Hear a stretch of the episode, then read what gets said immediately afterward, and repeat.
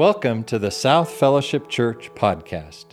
Here at South Fellowship, we exist to help people live in the way of Jesus with the heart of Jesus. Wherever you're listening from today, we hope you're encouraged by this week's message.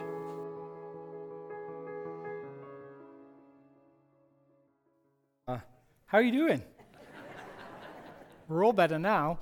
Uh, welcome. If you're visiting South, my name's Alex. I'm one of the pastors here. It's really great to have you here. We're in a, a journey, a, a Lenten journey. Lent is the season, if you're unfamiliar with church calendar, that will lead us all the way up to Easter.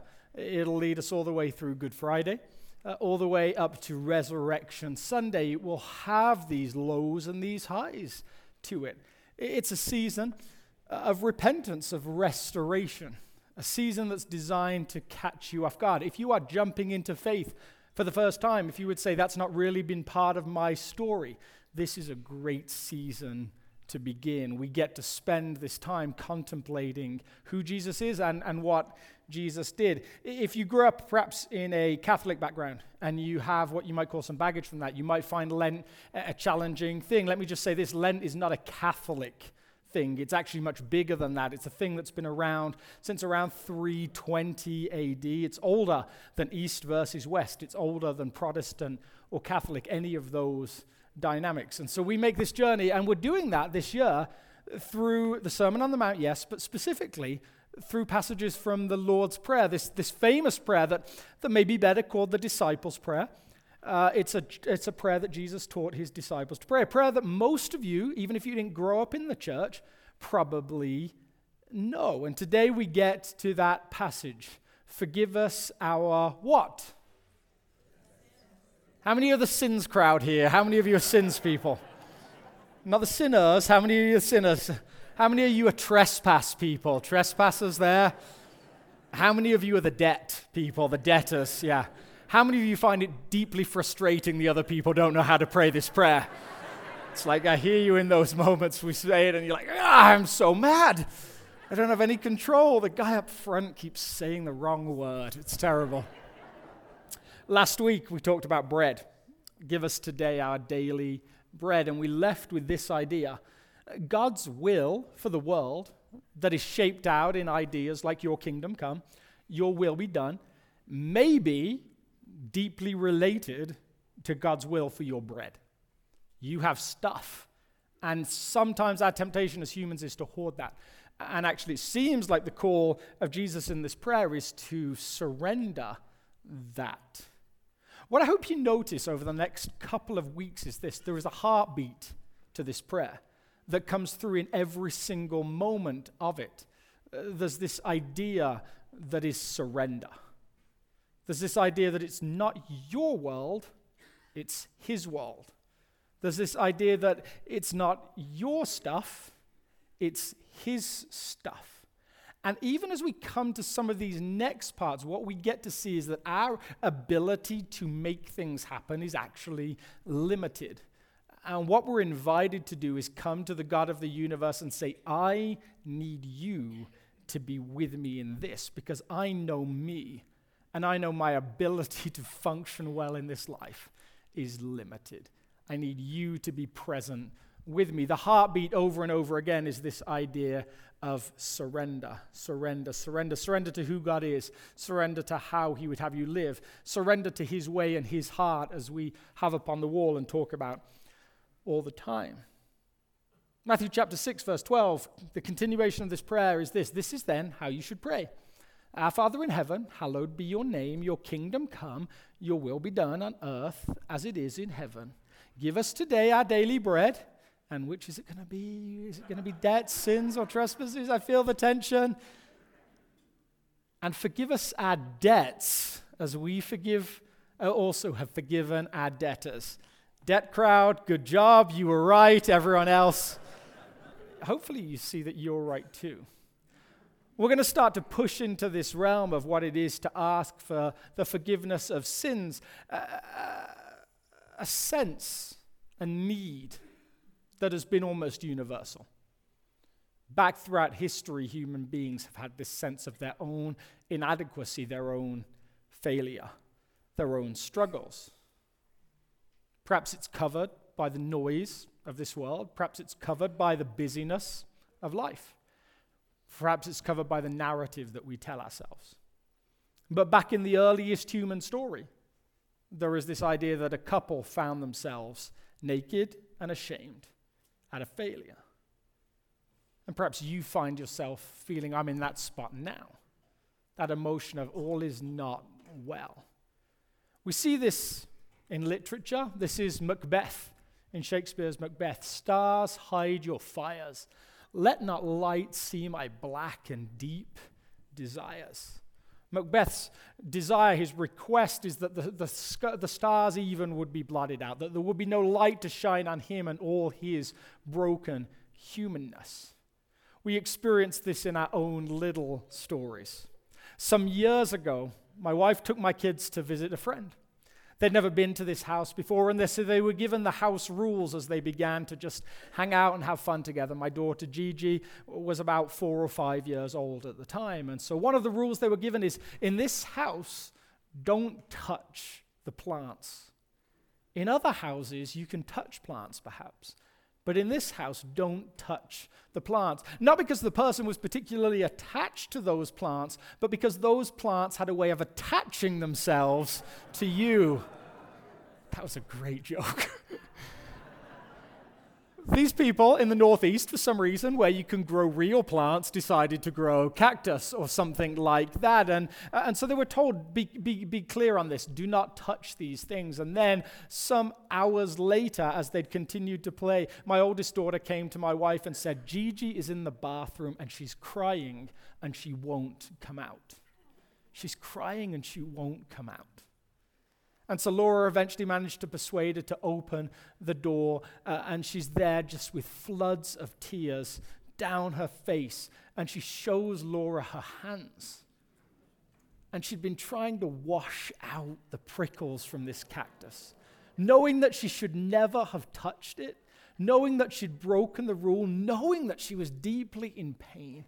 And so there she found herself covered in shame with tears down her face and prickles on her hands saying, Mommy, I didn't mean to. I need, I need some help.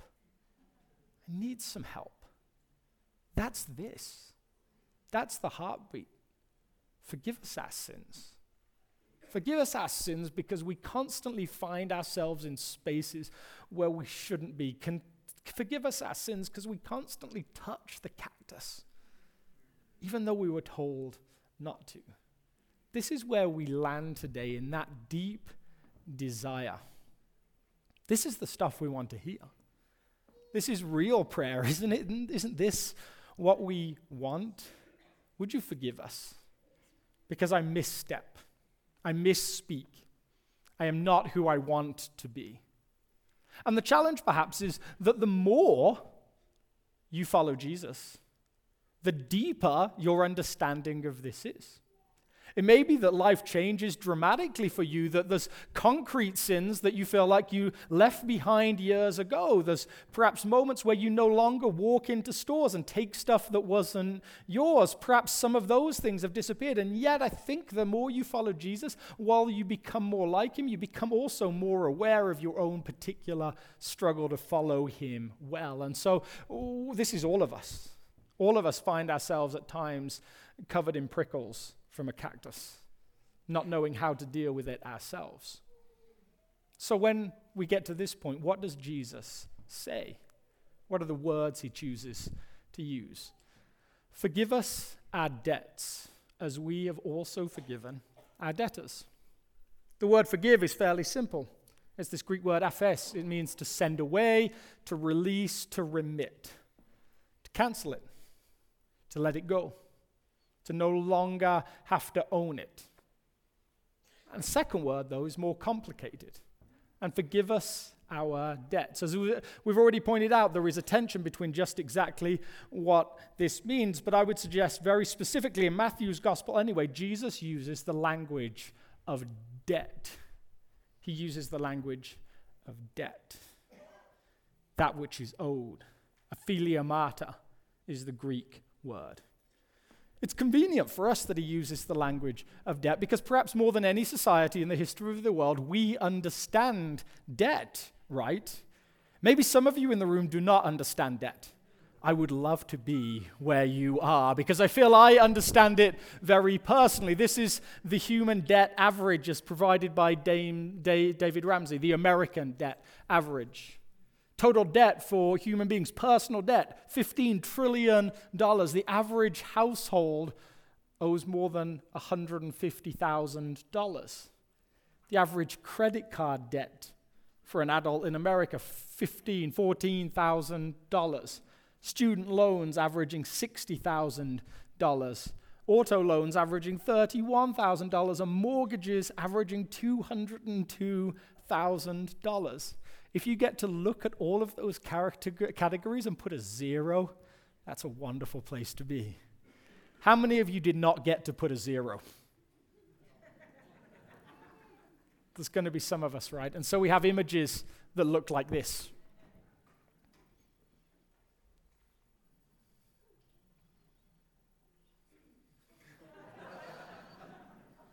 If any of you have been crushed by a giant credit card, you have my sympathy. And then this one, which is where I want us to land today. This is the image of debt that is most similar to the image that Jesus uses, and is best demonstrated by the scales on either side of me that I built with my own fair hands. And so they may fall over. That's the downside, right? This is what Jesus is talking about. He's talking about a sense of debt that is vertical, that goes upwards, that has me or you on one side. That's going to be enough to send it off.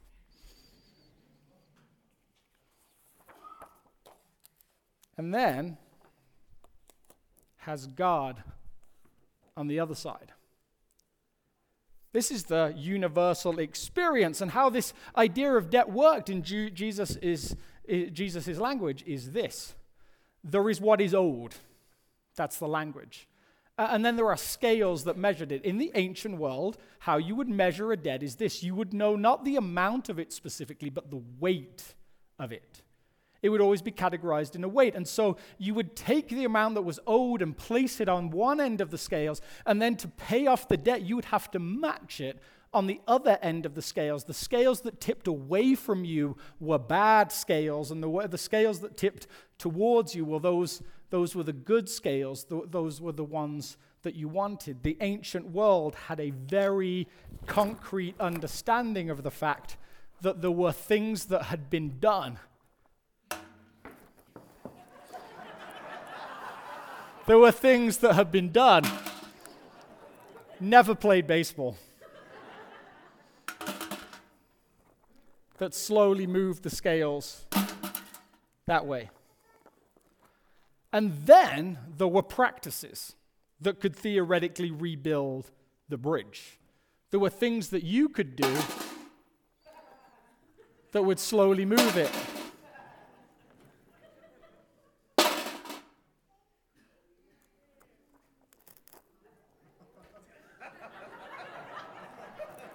The question was,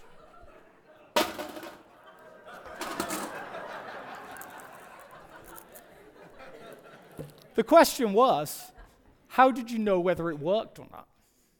How did you know what was enough to move the scale? How did you know whether you'd done enough practices to bring it down to parity? How did you know you'd paid off your debt?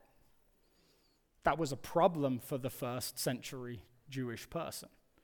Did your acts of righteousness, as they were called, did they do anything? Now, it can be a bit of an anachronism to imagine that a first century Jewish person was concretely trying to figure out how to get to heaven when you die in language we might use today. But there was at least a sense that somewhere sin had to be recompensed, whether through sacrifice or, or whether through acts of righteousness themselves.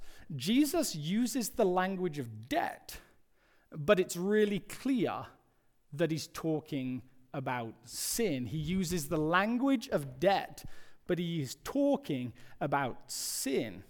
Now, hard for us to understand is this. For a first century person, sin was a thing. It was a concrete thing, not just an action. It existed. It had desires. In, in Genesis chapter four, we read this: if you do what is right, will you not be accepted? If you do not do what is right, sin is crouching at your door. It desires to have you. Sin has desires. Sin needed a metaphor to help people understand it because it existed, but it wasn't concrete in our world in a way that could be understood. And there's a lot of history of sin in the Old Testament being used with the term debt attached to it. In Daniel chapter five, we read this: you have been weighed on the scales and you have been found wanting. This was language for people in the first century. How do you make the scales balance? How do you live a life that is not found wanting? How do you move beyond that concrete idea of sin? But Jesus probably uses this word, which is an Aramaic word. Jesus spoke Aramaic. He didn't speak Greek. It means his words were translated into Greek, and then those words were translated into English. That makes it complicated. That makes it difficult. Generally, as a general rule, the older the language, the less options there are for words. So older languages tend to have less ability to be creative. This Hebrew or Aramaic word, which I'll try and pronounce, but I'm not good at speaking Aramaic, choba, you got to get the... And too much is bad, and not enough is bad as well. So hopefully I landed in the right amount. It could be translated sin, could be translated debt, could be translated trespass. So when you pray this prayer, those of you that pray debt, you are right. Those of you that pray trespass, you are also right. Those of you that pray sins, you are right too. Jesus is very clear that we can say that debt and sin are the same, because in his sort of like ending to the Lord's Prayer, he adds this addendum: for if you forgive other people when they sin against you, your heavenly Father will also forgive you. But if you do not forgive others their sins, your Father will not forgive your sins. He makes sure by adding this addendum that we know that when he talks about debt, he's talking about it in the context of sin. Luke goes about making sure that we know this in a different way. He uses both words in the prayer itself. So if you flip over, if you have a text in front of you to Luke chapter eleven, you can read Luke say, "Forgive us our sins, for we also forgive everyone who sins against us." But in Greek, it doesn't say just that. In actual fact, a literal translation would be this: "Forgive us our sins, for we also forgive everyone indebted to us." Luke makes sure that he gets both of those concepts in the text, and so we know that he's talking about, yes, debt, but debt as a metaphor for this larger struggle that we have as human beings, this need for forgiveness that we began with, that we articulated, the sense of the cactus prickles that are all over our hands, and needing something that can deal with them. In the first century world, forgiveness was transactional. Forgiveness was transactional. How do you make this balance? How do you get the scales to even? And Jesus says, you don't. You don't. In the first century world, forgiveness was transactional. Jesus makes it relational. Jesus makes it relational. At this point, before the cross, Jesus says, when you pray, pray, "Our Father, forgive us our debts, as we forgive those who debt against us." Right now, the lead is buried. The big story is buried. We don't know where it's going yet. We're waiting to see, and we get to know as we re- reach into the story all of the ways in this, this. This will be deeply costly to the one who makes it happen. But right now, he tells us this is what's coming. This is the new shift. Forgive us our debts, as we forgive our debtors. No longer a transactional thing. No longer to be measured by scales. To be prayed in relationship. To be asked for in a bathroom with cactus prickles over your hands. I need some help with this. I don't know what to do.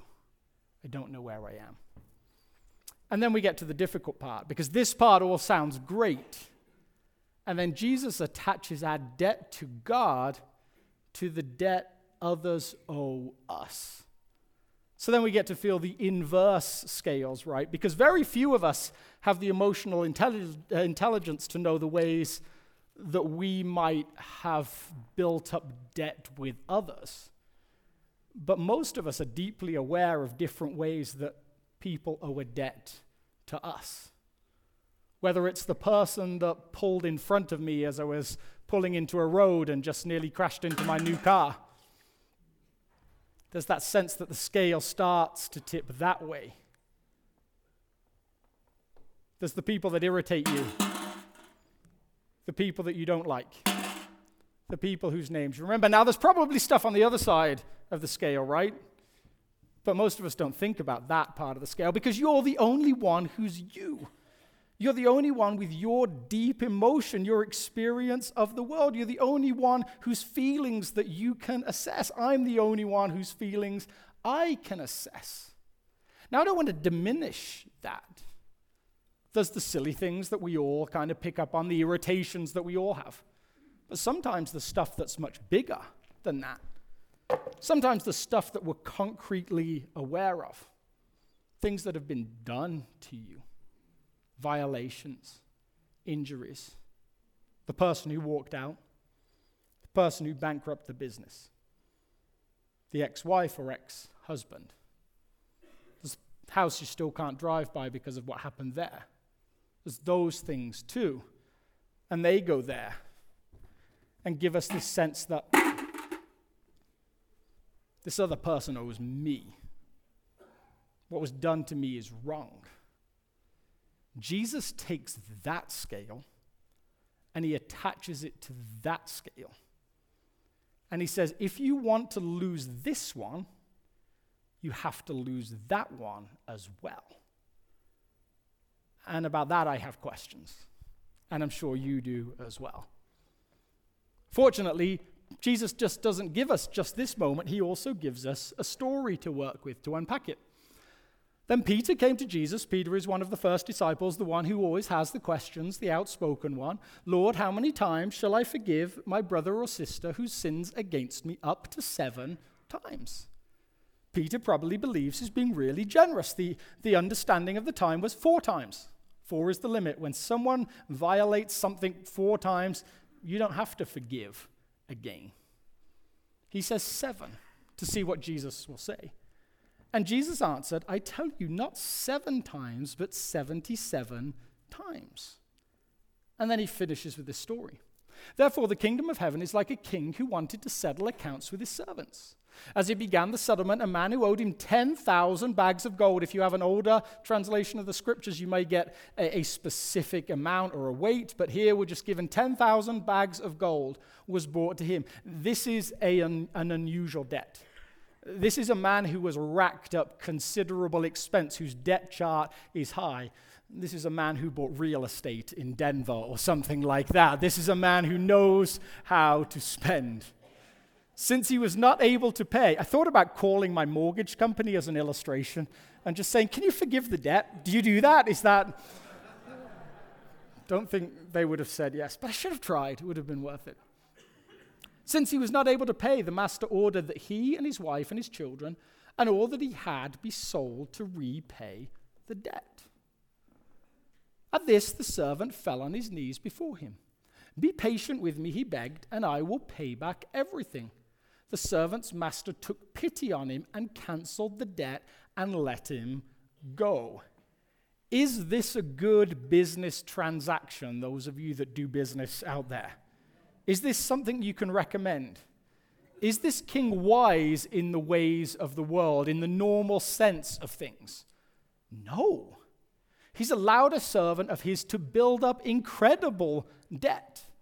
And then when the servant can't pay, as should be expected, because ten thousand bags of gold in our money would be equivalent to somewhere around three hundred years of daily work, when he can't repay, he says, don't worry about it.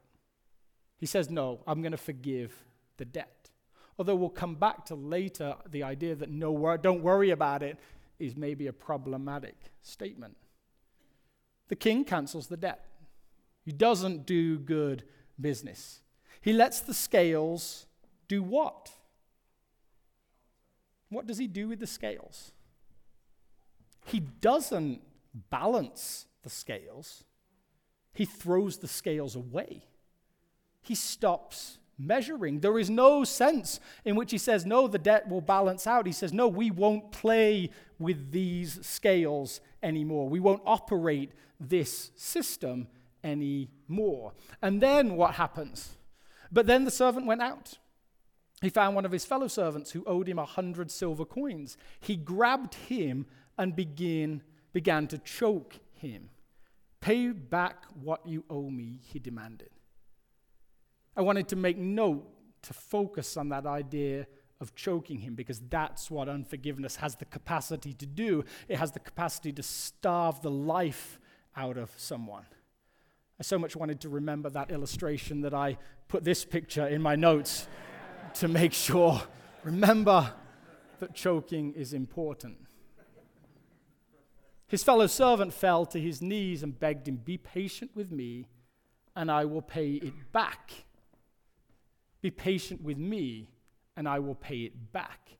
I will find a way to right this scale, whatever it takes. I will do this over here so that somewhere, hopefully, over time, whatever it is, that will balance out, assuming it ever can. These are the systems that we're talking about. This servant receives mercy here. This scale doesn't balance. It no longer exists. The master, the king, representing God, says, it doesn't, we don't measure anymore. And then the servant goes out and says, I am deeply concerned about where this is. I want this to be balanced. I want you to pay me back. Remember, debts is a metaphor, not the actual thing. Now, Jesus may have had an opinion on whether debt should be forgiven, and there is a whole bunch of writing in the Old Testament to talk about that, but we know from Peter's question, we're in the territory of sins. How much, how many times should I forgive someone who sins against me? Jesus wants us and wants Peter to be very aware that your account, if you could measure it that way, with God, it is very much out of order, far more so than any account that you can build up with human beings. Now, now let me just pause there for a second. You may feel, if you've been deeply hurt, that that is untrue and unfair. That there may be a thing that says, oh my goodness, you have no idea what was done to me. You have no idea how out of whack this scale is. And it might be that that is true.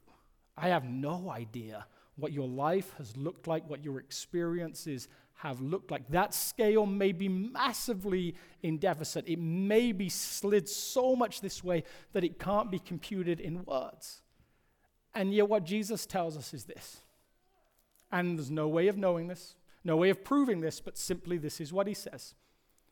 He asks us to trust that we have no comprehension of what this side really looks like either. He says, if you could measure debt, the debt you owe on this side is so much greater than any debt that could ever be owed to you. They don't compare. He doesn't say that this isn't right. He doesn't say that someone didn't mistreat you. He doesn't say that you aren't absolutely justified in feeling that what was done was unfair and it was broken and it was hurtful. He doesn't say any of that. He doesn't say you should forget it. But he does say forgive it. He does say that keeping track of this side and this side are related. And if you want to keep track of how you stand with everybody else, then we have to keep the scales that measure how we do here as well.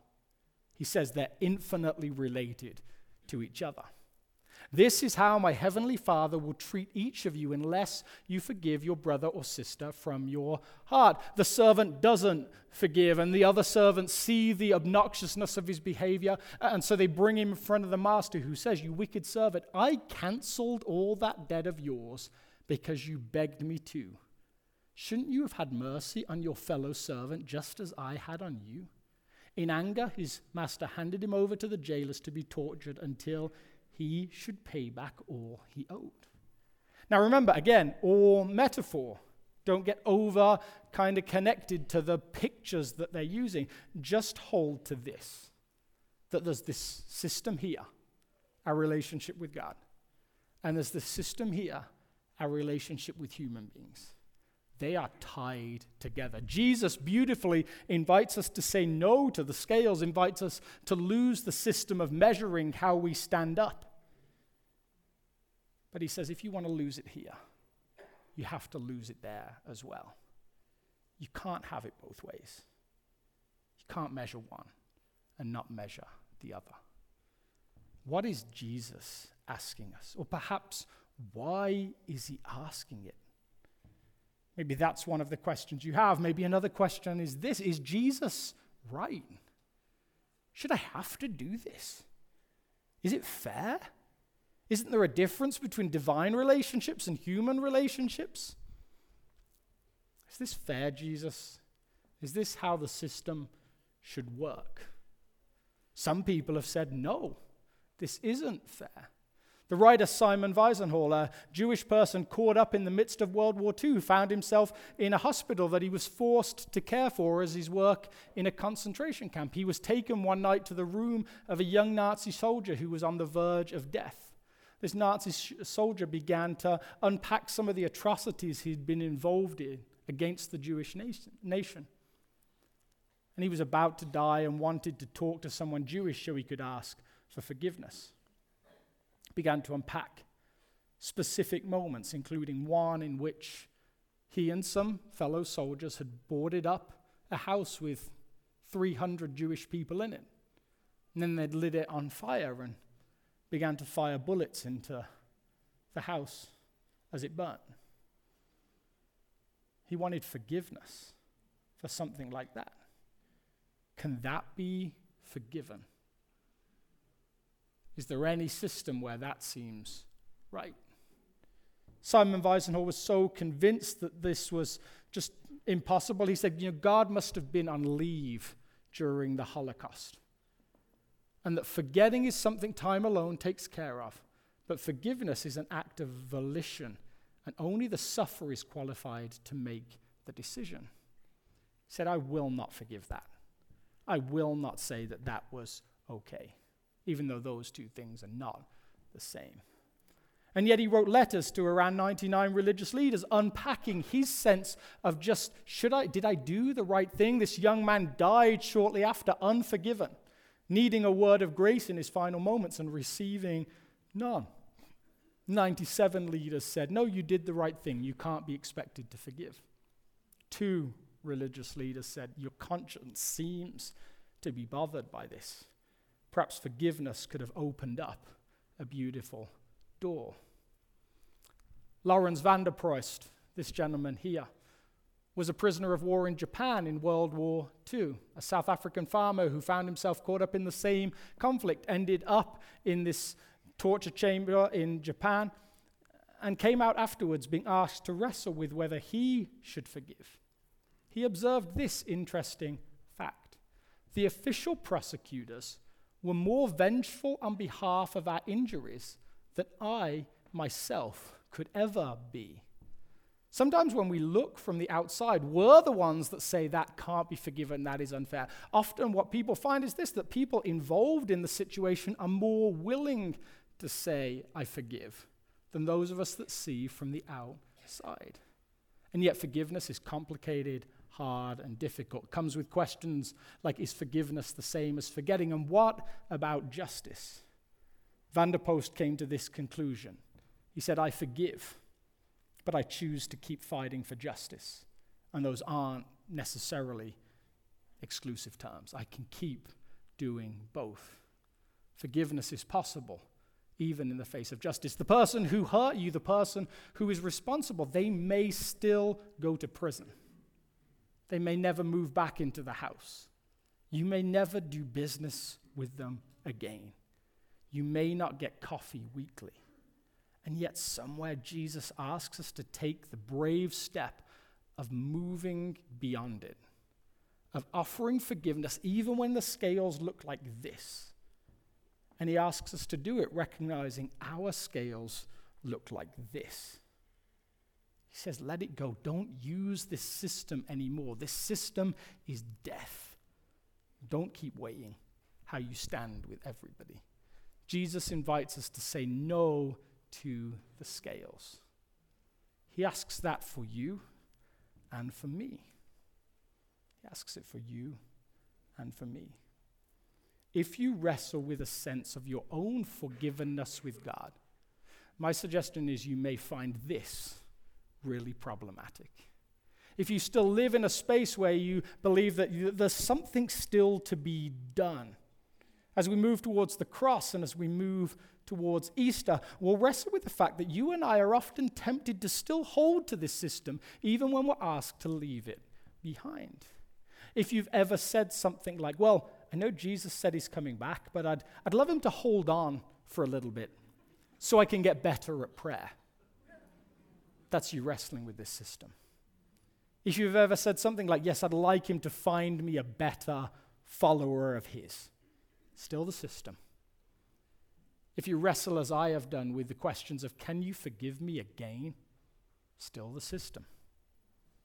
And my prayer for you is that you experience the beautiful, generous, forgiving nature of Jesus, who says, my delight is to throw these scales away. I found myself as a nineteen-year-old lost in this sense of just conviction I felt, but also guilt of everything that I'd done during my teenage years. And I remember this one beautiful moment where I sat in a service questioning whether this God of the universe could ever love me. I, I remember this delightful moment where a youth pastor friend spoke these words. He said, some of you are questioning this fear and this fear and this fear. And finally, he named it. He said, some of you are asking, how can you forgive me again? And he said, seventy times seven will I forgive you. And I remember as a nineteen-year-old, something like a dam bursting and tears pouring down my face till it felt like the floor was awash with tears, sitting amongst friends that were about the same age, feeling, yes, embarrassed, but also so free from this system that I'd been wrestling with for months, f- free from wrestling with the ways that I'd put stone after stone into the other side, and it never seemed to balance out, knowing finally that I was forgiven. In this beautiful moment, the same moment C S Lewis articulates w- when he says that he read one day the Apostles' Creed and came across the moment where it says, I believe in the forgiveness of sins. And he said, I, for the first time, believed that was true of me. That's the invite of this Jesus story, not to balance the scales, but to do away with the scales. And yet he says, challengingly, difficultly, also do away with the other scales. Stop measuring there. Why? Why does he do this? Perhaps it's just as simple as the Washington Post articulates. Higher levels of forgiveness, particularly amongst middle-aged and older adults, anyone who fits that category, were associated with overall higher levels of satisfaction with life and fewer reported incidents or psychological distress, including feelings of nervousness, restlessness, or sadness. If you just want brain science information, that says learn to forgive. But I suspect there's something else in play. How many of you have ever had this delightful moment of driving down a two-sided highway? You have this moment where your side is free and clear, and the other side looks like this. And you see the moment that the thing starts. You're like, there's something there, it's all blocked up. And then you watch as, like, for one hundred yards, it's still blocked up. And then half a mile, it's still blocked up. And then like two miles, still blocked up. And maybe this is just me, and this is a confession moment, but there's part of me of like, oh, you guys have no idea like where this is going. This is gonna be like forever. You guys are gonna be sat here till tomorrow, and there's nothing you can do about it. There's no like reversing in this situation. And there's something like, I'm like kind of like looking on, like I'm kind of, I don't know what that is. It's very broken, I admit, and I'm sure none of you have had thoughts like that. Sometimes I think we think, to, to mix metaphors for a moment, that this system is kind of like related to this system, that there's the potential that we can be on a highway driving free and clear over here, and it can all be blocked up over here. Like, we can just ignore that. And yet, it seems to me that the reason Jesus asks for this is this isn't what the road of forgiveness looks like.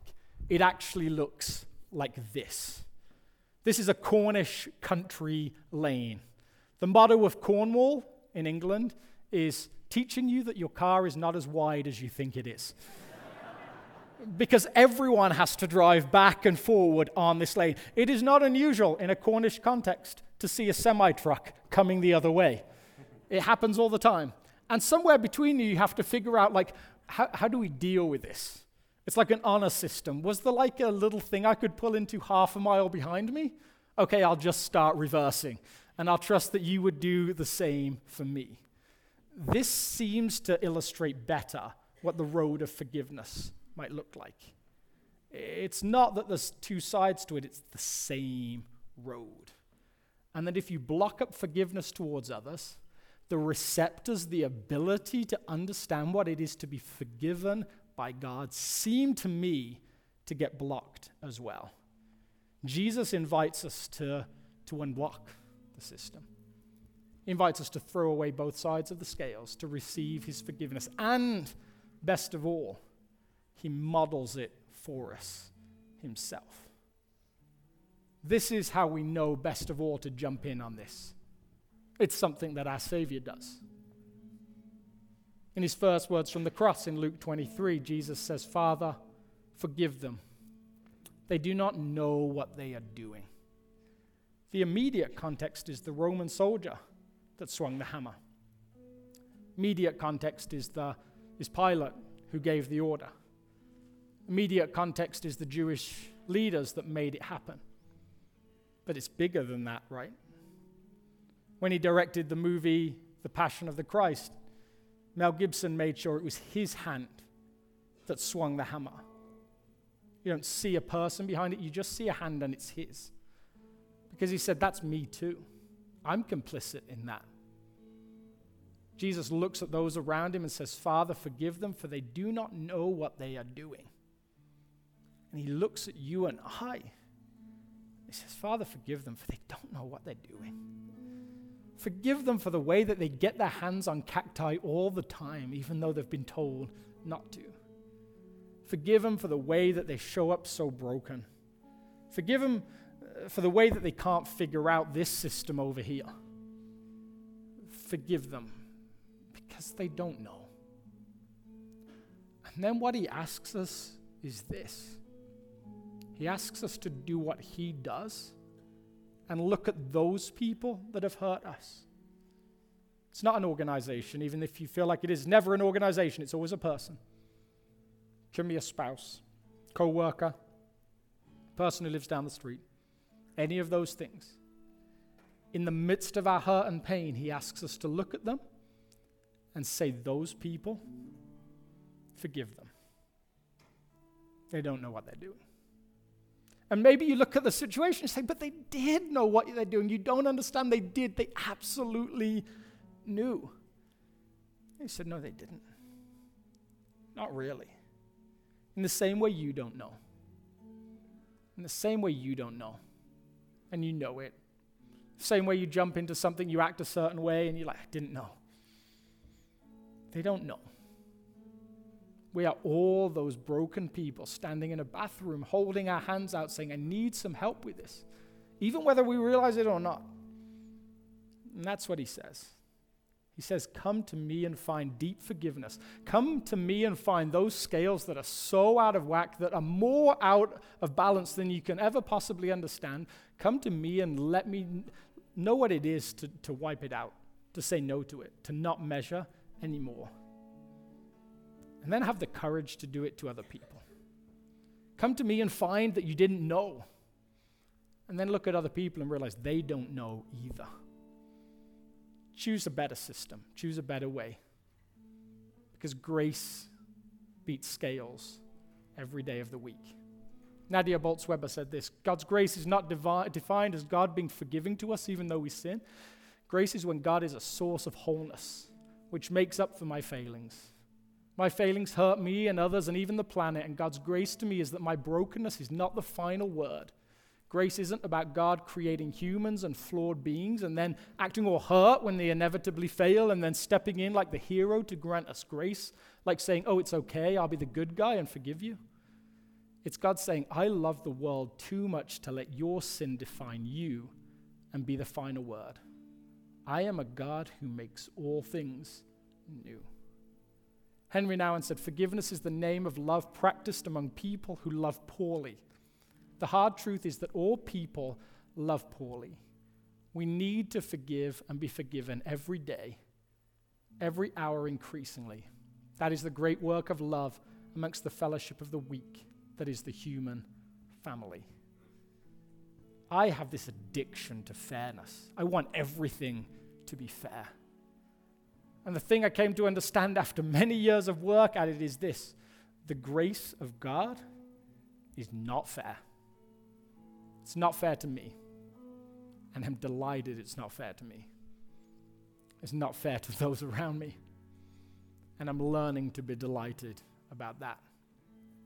If you are wrestling with forgiveness, our invitation is to, to receive prayer at our prayer space in the back.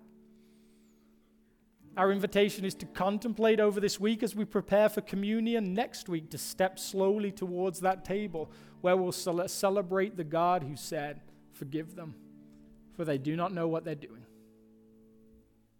It's to have conversations, to know, to identify where that pain is, eventually to have the courage to say, I forgive. Aaron's going to lead us in this song. It's designed to recognize our inability to deal with either side of this equation, to hold our hands out and say, Jesus, would you deal with this? Would you deal with this heart that needs your forgiveness more deeply than it knows? And help me to forgive those around me too. Jesus, you know us. You know the ways that each of us has found ourselves locked in a bathroom, holding our hands out, covered in prickles, just longing for someone to come and help, but ashamed of how we ended up here.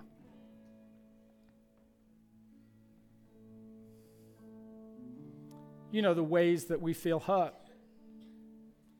You know the ways that the scales of our lives with other people, well, they've just they just feel like they weigh in one direction. And we're angry. We want revenge. We want them to know what they did to us. We want them to pay. We want justice to happen. And you invite us to this moment of laying down all of that, receiving your grace and offering it to others, receiving your forgiveness and offering it to others.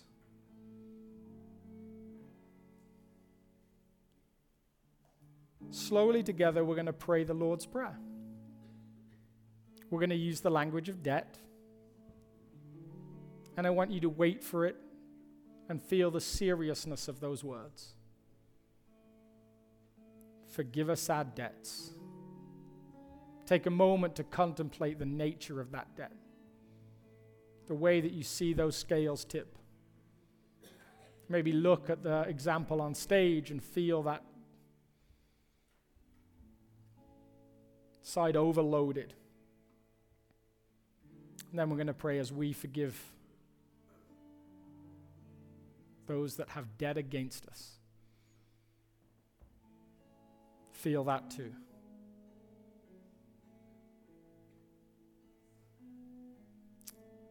Our Father, who art in heaven, hallowed be your name. Your kingdom come, your will be done, on earth as it is in heaven. Give us this day our daily bread, and forgive us our debts as we forgive our debtors. Lead us not into temptation, but deliver us from evil. Amen. If you've been touched by this ministry and you want that to spread to others, you might consider partnering with us financially. You can give online at south fellowship dot org slash give. Thanks for listening, and have a great rest of your day.